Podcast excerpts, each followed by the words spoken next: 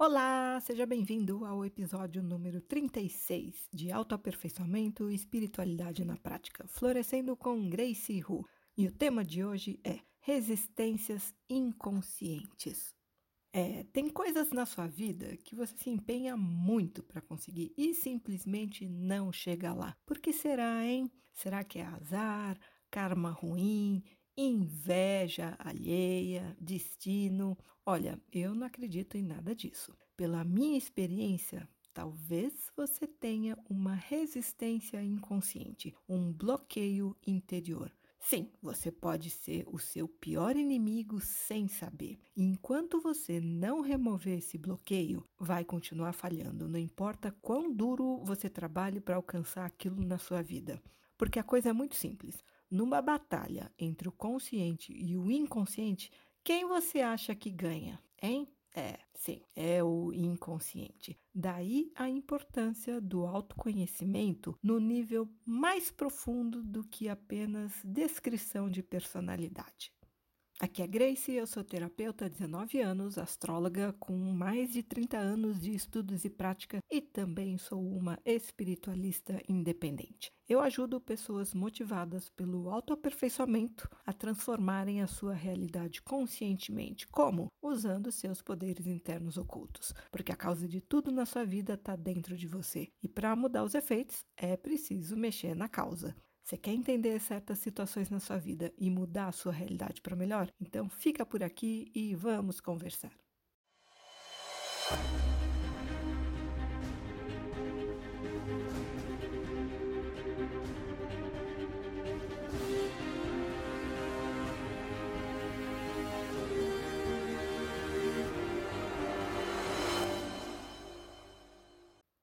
Sabe quando você quer alguma coisa na vida e você trabalha, se esforça, coloca todo o seu empenho, se mata para conseguir até e não obtém nada? Ou, quando muito, uns resultados insignificantes?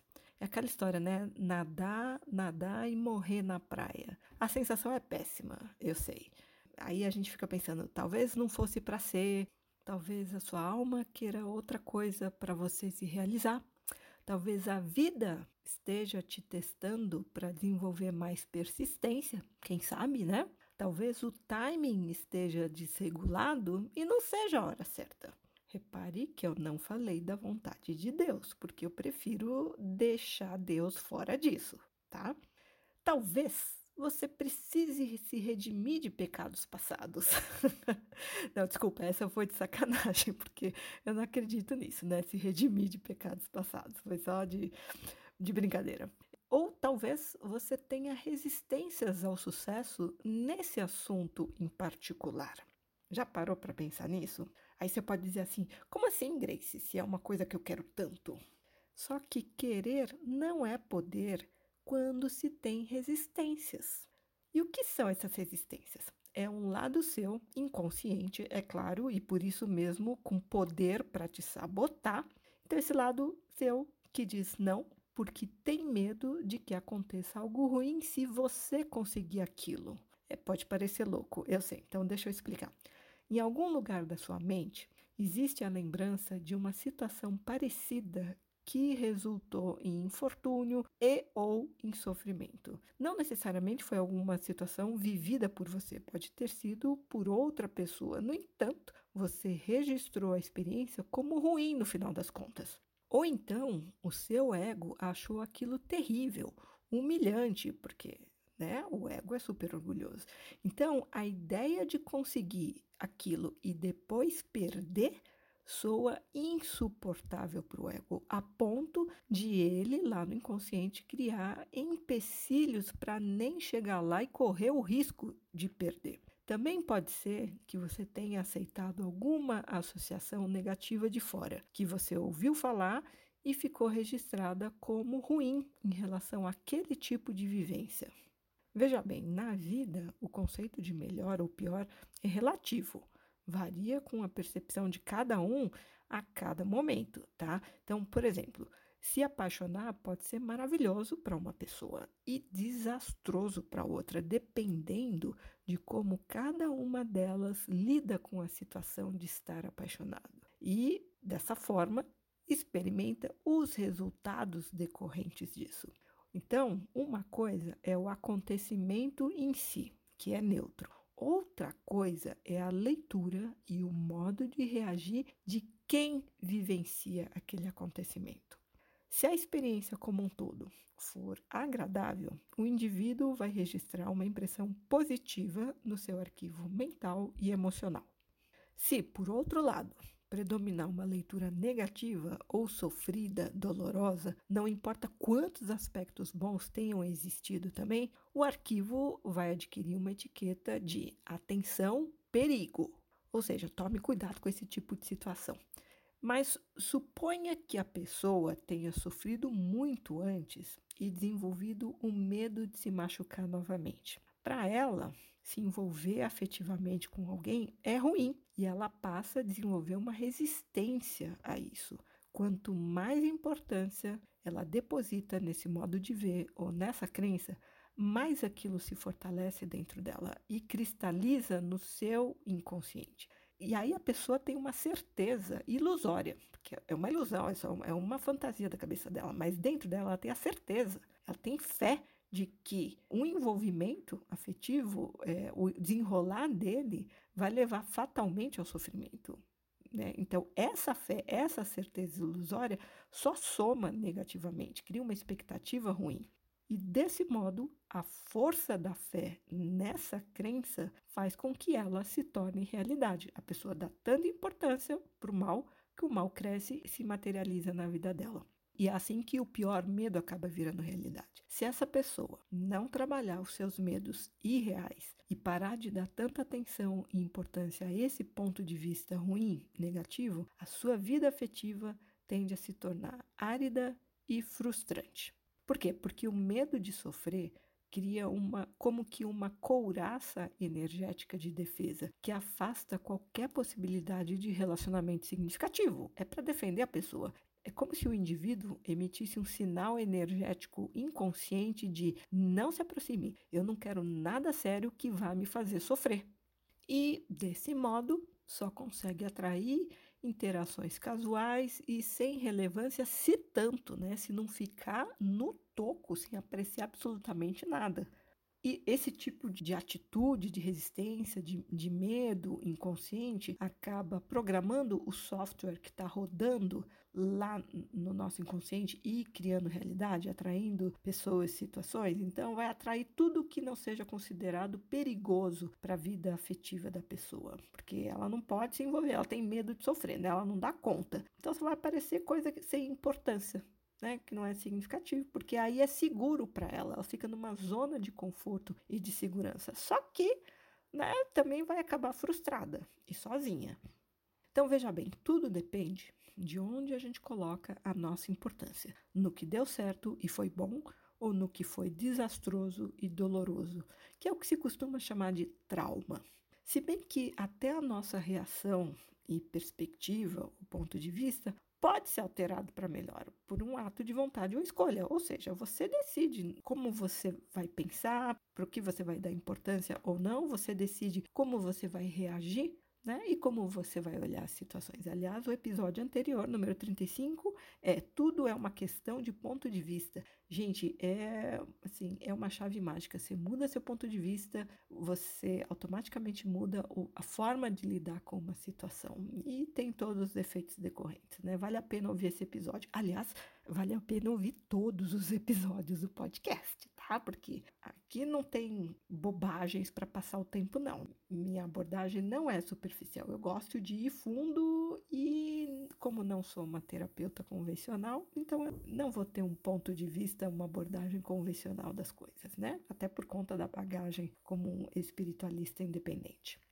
Se você acompanha meu podcast, já deve ter visto, ouvido um episódio anterior onde eu falo sobre subpersonalidades sabotadoras. Como elas são, como são formadas, tem mais dois episódios onde eu dou exemplos, 14 exemplos de subsabotadoras que eu identifiquei ao longo de anos no meu trabalho como terapeuta. Então, as subsabotadoras, elas são entidades, recapitulando, né? As subsabotadoras são entidades na nossa psique, agindo nos bastidores do inconsciente para sabotar a nossa vida, né? Criar circunstâncias, mas no fundo, no fundo elas estão protegendo a gente. Só que elas são entidades autônomas. É diferente do tema do podcast de hoje, que é resistências inconscientes. As resistências são até mais fáceis de ver do que as subsabotadoras, porque elas não são tão inconscientes assim.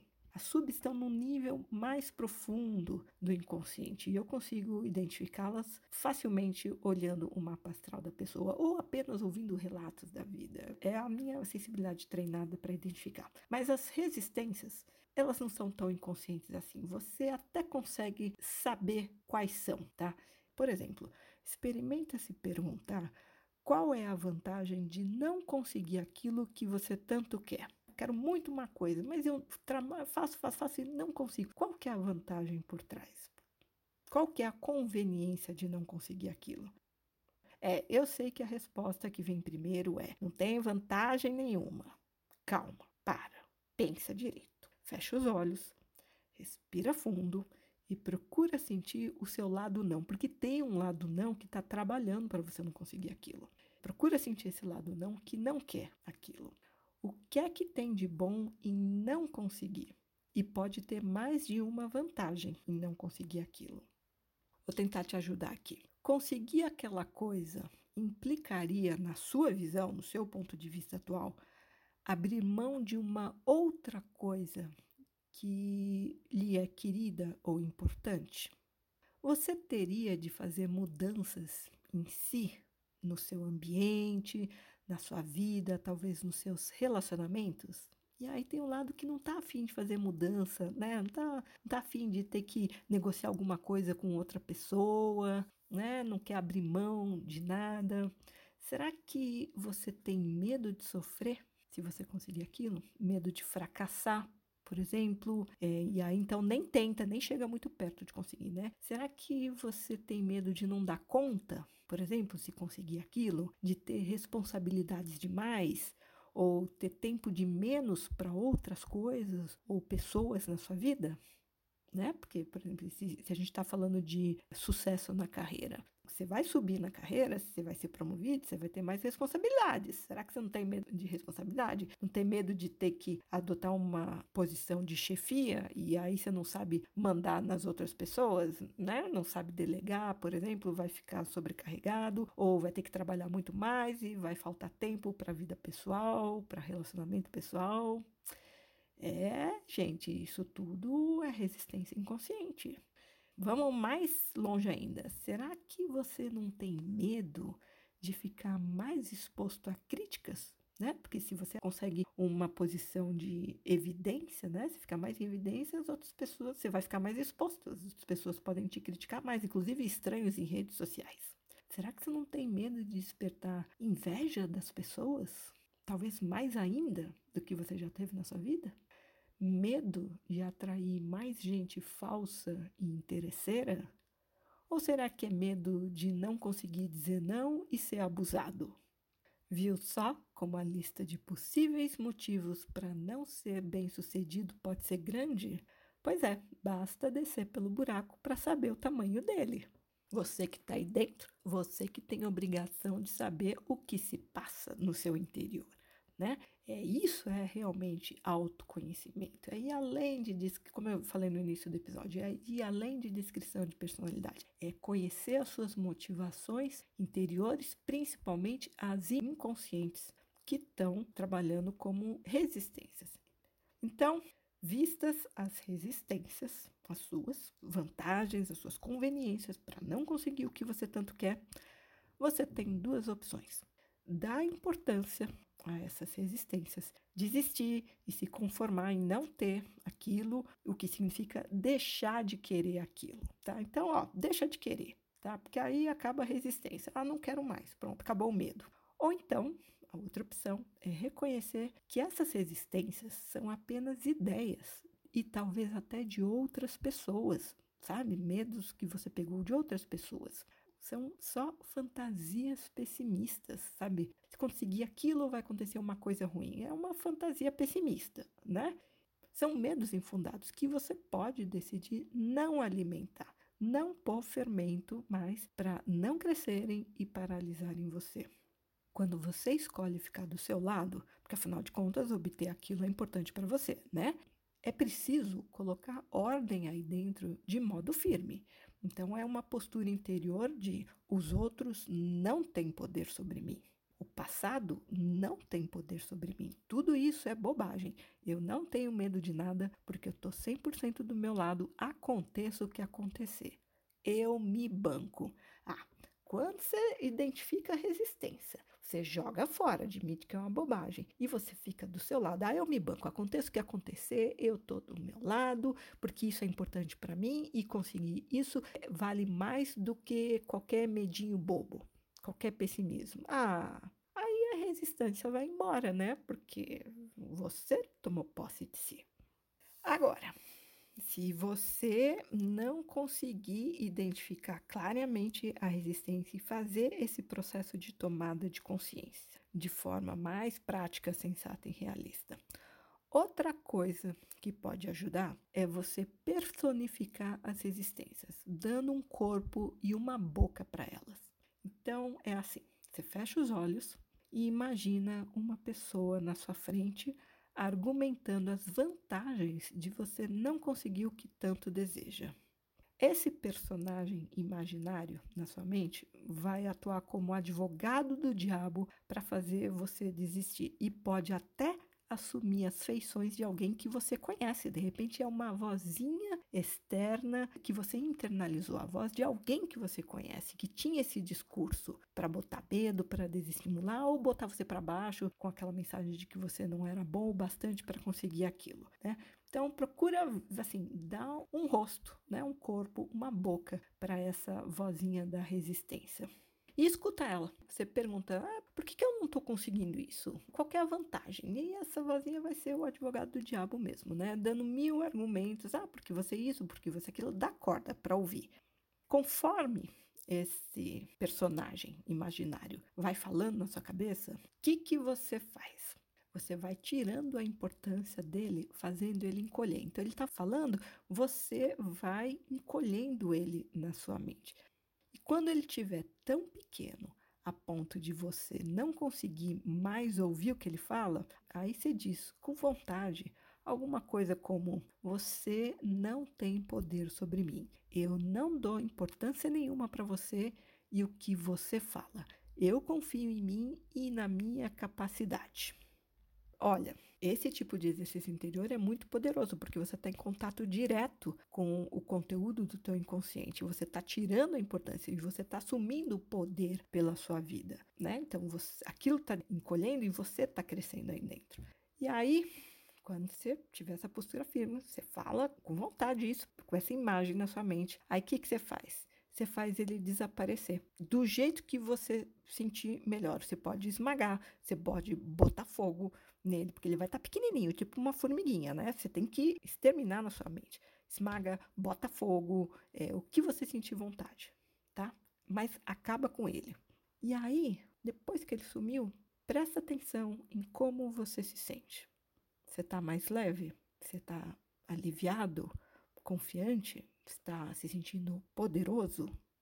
E se essa vozinha neurótica e terrorista voltar a falar aí dentro, porque pode ser que ela ressuscite, aí você repete esse exercício até ela sumir de vez. Isso supondo que se tratava de uma resistência inconsciente e não uma subpersonalidade sabotadora, por exemplo, né? Porque se você tentar isso com uma subsabotadora, é, lamento dizer que não vai funcionar, porque como eu falei, a sub ela é uma entidade autônoma, ela tem vida própria, ela tem vontade própria aí dentro. Não é só uma vozinha neurótica, tá?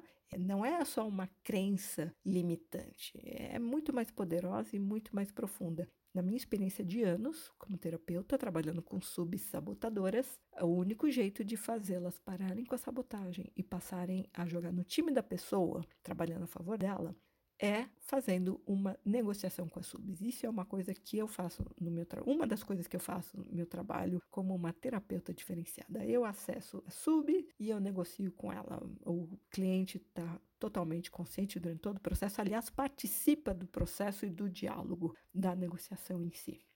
Voltando à questão das resistências inconscientes. Muitas das nossas limitações, na verdade, são opcionais, porque elas são baseadas em crenças do tipo: não posso, não consigo, ah, dá muito trabalho, ai, não dá, é difícil, é um problema. Olha, no fundo, no fundo, todas essas desculpas, né, na verdade, podem ser traduzidas por não quero ou não estou com vontade. Então não é, não existe eu não consigo, existe eu não quero ou eu não estou com vontade, tá? Lá no fundo, você pode até mentir e enganar os outros, fazendo tipo coitado ou tipo vítima, mas você não pode fazer o mesmo consigo. Você não pode mentir para si mesmo, ficar se enganando. Aliás, terapia requer humildade e coragem, né? Não é para todo mundo é, em qualquer momento da vida, né? É bom quando a pessoa já está no fundo do poço, né? Também já está cansada de sofrer e aí ela faz qualquer coisa para se livrar da, daquele tormento, né? Então, aqui, minha mensagem para você. Você tem, assim, você descobriu que você tem essa resistência inconsciente, seja humilde e honesto, pelo menos com você mesmo. E reflita se, diante de uma situação que não vai na sua vida, se a sua atitude interior não é de fato contrária àquilo. Se lá no fundo você tem um lado não que não quer mesmo, não está com vontade, porque teria que, é como eu falei, né?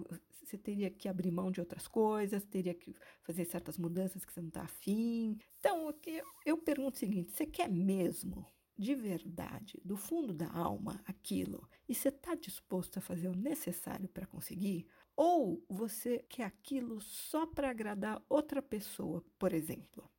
Né? Para ficar bem na fita com alguém. Você mesmo, por você, você não quer, você não faz a menor questão. Mas é porque é para agradar outra pessoa, porque ou então porque a outra pessoa está te enchendo tanto o saco que você fala, ah, então tá bom, eu vou conseguir para ela parar de me encher. Né? Não é por você para ter sossego porque você não está sabendo se impor diante da outra pessoa, né? Não está sendo firme na hora de colocar a sua vontade.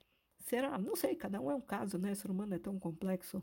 Então veja bem, quando existe esse tipo de discordância interior, ou seja, você quer muito alguma coisa, mas tem um ladinho que não quer conscientemente você quer muito uma coisa, mas tem aquele ladinho que, ai, não quer, não tá afim, não tá com vontade, né? Quando tem esse tipo de discordância interior, é um conflito, né? Tem um lado que quer e tem outro lado que não quer. A tendência das forças invisíveis, ou seja, do inconsciente ou da vida, é de ficar a favor das resistências da pessoa para protegê-la do que ela mesma considera um perigo ou apenas algo ruim ou simplesmente desagradável, que é, é contra a vontade dela, não está afim. Tá? Mas é, quando é uma resistência muito grande, em geral tem um medo. A pessoa considera ruim conseguir aquilo ou até perigoso. E por que que essas forças invisíveis do inconsciente ou da vida vão ficar a favor dessas resistências da pessoa? Né? Porque as resistências que muitas vezes são inconscientes. Às vezes a pessoa até tem consciência dessas existências. Ela fala, ah, não, eu realmente não quero isso, né? Ela tá só arranjando desculpa para os outros, né? Tipo, é, os pais que querem que o filho seja médico e, e a pessoa tá lá fazendo cursinho de medicina para tentar preencher as expectativas dos pais, mas chega na hora do vestibular, não passa no vestibular, porque a pessoa não quer, então ela faz de. A, a, sabotagem é consciente. E aí usa desculpa, é, putz, não passei no vestibular, a concorrência tá grande, né? Sei lá, me deu nervoso, perdi o horário da prova, não consegui entrar para fazer. Enfim, né? Então, muitas vezes a resistência até é consciente, mas muitas vezes é inconsciente. E aí, nesse caso, quando as resistências são inconscientes, elas agem como uma força de defesa para manter a integridade do sistema, porque a pessoa considera que obter aquilo é ruim ou perigoso. Então, para protegê-la, é melhor não conseguir. Por exemplo, querer o sucesso, mas ter medo da inveja alheia aí vai ficar difícil conseguir o sucesso, né? Ou vai ter que ralar muito enquanto for perdendo o medo da inveja aos poucos, ou, ou o medo do, do que for que cause aquela resistência. Outro exemplo, querer ser bonita e atraente, mas ter medo do ciúme do namorado ou do marido. Então, nenhuma dieta vai funcionar, por exemplo, né? Querer um carro novo e melhor, ou uma casa nova e melhor, mas ter medo de não conseguir pagar as prestações. Uhum. Tá vendo? Segue a minha linha aqui de raciocínio. Querer subir na carreira, mas ter medo de não dar conta da responsabilidade. Ou então aquele medo de, pô, mas aí eu vou virar chefe dos meus colegas de trabalho, aí eu vou ter que ter outra postura, entendeu? Vou ter que mandar neles, e, mas aí percebe como fica complicado se a pessoa é muito diplomática e não vai se bancar na posição de chefe, então não consegue a promoção. Outro exemplo: querer um parceiro bonito e que impressione bem, mas ter medo da concorrência e da traição. Ah, eu já conheci mulher que não gostava de homem bonito. Por incrível que pareça, né? Ela, é assim, ela até gostava esteticamente, claro, é agradável aos olhos, todo mundo gosta do que é bonito, mas não, não namorava com, com um cara bonito, não, porque ela morria de medo de ser traída, porque achava que as outras mulheres iam dar muito em cima do cara e que, eventualmente, ele ia acabar cedendo à tentação, porque ela também já se comparava com as outras, se sentia menos. Aliás, ciúme é baixa autoestima, né? Então, para evitar esse tipo de sofrimento, ela só namorava os caras feinhos, que não eram tão atraentes atraentes e que não apresentavam tanto perigo de serem cobiçados por outras mulheres. Olha que interessante isso. Então, de repente, ela estava com o cara, não era por amor, não, mas era por uma sensação de segurança sabe? É, era confortável para ela. E ela se acaba. As pessoas, na verdade, o ser humano se acostuma com tudo, né? Até com o que é ruim, com o sofrimento, né? Então acostuma. E quando vê, né? Já conhece tão bem, já tá tão acostumado, tem intimidade. Então vamos ficar com esse mesmo, vamos casar com esse mesmo, porque, né? Daí não tem perigo de ser traída, na cabeça dela, pelo menos. Porque já diz o ditado: a oportunidade faz ladrão. Mas enfim. É, e a mesma coisa para homem, né? O cara admira a mulher bonita e gostosa, mas para casar, ele quer uma que não seja tão atraente, que não desperte tanto o desejo dos outros homens, com medo da concorrência e da traição. Então, ele vai casar não com aquela que ele ama necessariamente, mas com aquela com quem ele se sente mais confortável, mais seguro para ter um relacionamento a longo prazo, construir uma família, enfim.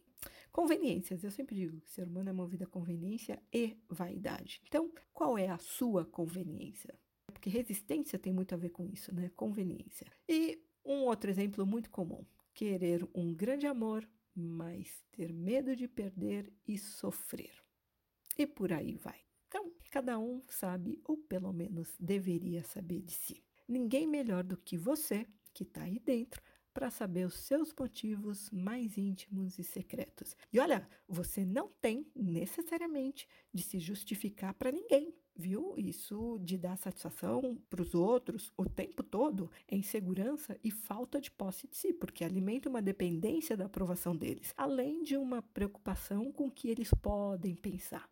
Né? Sem falar na abertura para os outros darem palpite na sua vida, se intrometendo mesmo quando não são solicitados. Então, não tem que ficar dando satisfação para os outros, não, das suas razões. Seus motivos são seus motivos e ponto final. Você que sabe deles, e isso é o que realmente interessa, é você ser honesto consigo mesmo. E é aquilo também, se você não quer a opinião de alguém sobre um assunto seu, porque você já tomou a sua decisão e você está firme, então você não comenta a respeito com outro, né? Ou no máximo você apenas comunica o que decidiu, mas sem abertura para, ah, o que, que você acha, hein? Não, né? Porque isso dá margem a que você ouça as resistências da outra pessoa e entre nelas de bobeira, porque de repente a opinião do outro é baseada nos medos dele. E aí você entra no medo da outra pessoa, você que estava tão confiante foi compartilhar seus planos, suas ideias com outra pessoa e a outra pessoa começou a botar um monte de porém, as resistências dela, aí você já murcha, né? Tava tão entusiasmado e aí perde o pique. Aí você começa, e a pessoa pode ser tão convincente que você realmente entra na dela. É, não, é verdade, não, veja bem, putz, nossa, pô, caramba, né? Você quer apoio ou você quer alguém para puxar teu tapete? Afinal de contas. Então, se você está realmente firme, aliás, esse negócio de querer a opinião dos outros, dá muita importância. Ah, o que, que o outro acha? Se o outro não tiver experiência naquilo que você está querendo fazer, no que, que ele pode te agregar? Só vai ser achismo. Né? É diferente de, por exemplo, você vai pedir a opinião de alguém que entende de finanças em relação ao como aplicar o seu dinheiro. Aí sim, mas se é uma pessoa que não tem experiência nenhuma naquilo, não passou por situação parecida, não trilhou aquele caminho, ou se deu muito mal, gente, a tendência dela querer te desestimular vai ser grande. né? Se ela se deu muito mal. Então, veja bem, né? Para quem você vai pedir opinião, porque se isso é tão importante para você, a aprovação das outras pessoas é sinal de que você não está 100% seguro aí dentro da sua decisão. Então, você vai procurar o outro como uma muleta para se apoiar. Gente, ou aquilo é importante realmente para você ou não é. E se você está decidido, para que, que precisa da aprovação dos outros? Ainda mais se for uma coisa grande, né? Grandiosa na sua vida. O outro vai achar, não, imagina, você é louca, ah, isso é muito, quem é você? Você precisa desse tipo de desencorajamento? Melhor evitar. Então, guarda para você, porque os medos das outras pessoas são problema delas, não seus. Já basta os seus, né? Então, administre os seus, trabalhe as suas resistências, remova as suas resistências inconscientes e não fica cutucando as dos outros, não, tá? Então, é, veja bem, é importante saber separar o que é de cada um e não se deixar contaminar com o negativo das outras pessoas, mesmo que disfarçado de boa intenção. Ah, eu estou falando isso que é para o seu bem. Aquela história, de boa intenção, o céu e o inferno estão cheios, né? Então ela está falando com a boa intenção, mas no fundo, no fundo, ela só está exteriorizando os medos dela. E outra, de repente a pessoa pode inconscientemente ter medo de que você consiga aquilo que você tanto quer e que ela não vai conseguir. E aí a invejinha, porque, né, você vai fazer, você vai se empenhar, você vai fazer seu esforço e se você conseguir, foi uma coisa muito bacana, uma coisa grandiosa até, um sucesso. E a pessoa vai ficar chupando o dedo e morrendo de inveja porque ela nem teve a coragem de tentar né? Ou até foi e falhou, não conseguiu, também vai dar inveja. Então, saiba você das suas resistências interiores, inconscientes, trabalhe nelas, que já é um passo importante para remover esses bloqueios realmente que estão atrapalhando a sua vida. Agora, como eu falei, talvez não se trate de uma resistência inconsciente. Eu te dei duas sugestões do que fazer se não for uma resistência inconsciente, que você consiga retirar, remover com facilidade, principalmente se for uma subpersonalidade sabotadora, eu não sei se você vai conseguir identificar a subsabotadora. Talvez ouvindo os episódios a respeito, você tenha uma ideia. Mas para lidar com subsabotadora, bom, eu tenho experiência com isso, em negociar. Você negociar com a sua sub, não sei se você conseguiria, porque afinal de contas ela é tua inimiga, né? Tá trabalhando contra você, sabotando sua vida. Então ela não vai nem querer, se você conseguir acessá-la, provavelmente ela não vai querer nem papo com você, porque isso é o que eu tenho visto. No primeiro momento, eu chego para conversar com a sub, com a pessoa, a sub não tá nem aí pra pessoa, não quer conversa, não quer nem olhar na cara dela, tá desprezando totalmente. Então, por isso que eu entro para fazer o trabalho. Eu sou uma negociadora, eu sou neutra no processo. Qualquer coisa, qualquer dúvida em relação a resistências inconscientes ou subpersonalidades sabotadoras, porque você se sente preso numa situação na sua vida que você não consegue mudar e está frustrado, está sofrendo, me manda uma mensagem, a gente pode conversar mais a respeito, tá bom? Você pode me mandar uma mensagem pelo meu Instagram, arroba GraceRuBR. G-R-E-I-C-Y-H-O-O-B de Brasil, R. Ou então, você pode entrar no meu site, gracehu.com, tem uma opção para visualizar em português e você pode me mandar um e-mail por lá ou saber mais sobre o meu trabalho, os tipos de atendimento que eu faço, inclusive a ligação de esclarecimento grátis que eu ofereço para a pessoa saber quais são as principais lições que ela está aqui para aprender nessa vida, o porquê de passar tanto perrengue com padrões negativos que se repetem na vida dela. Tá bom? É isso por hoje. Fique bem e até o próximo episódio.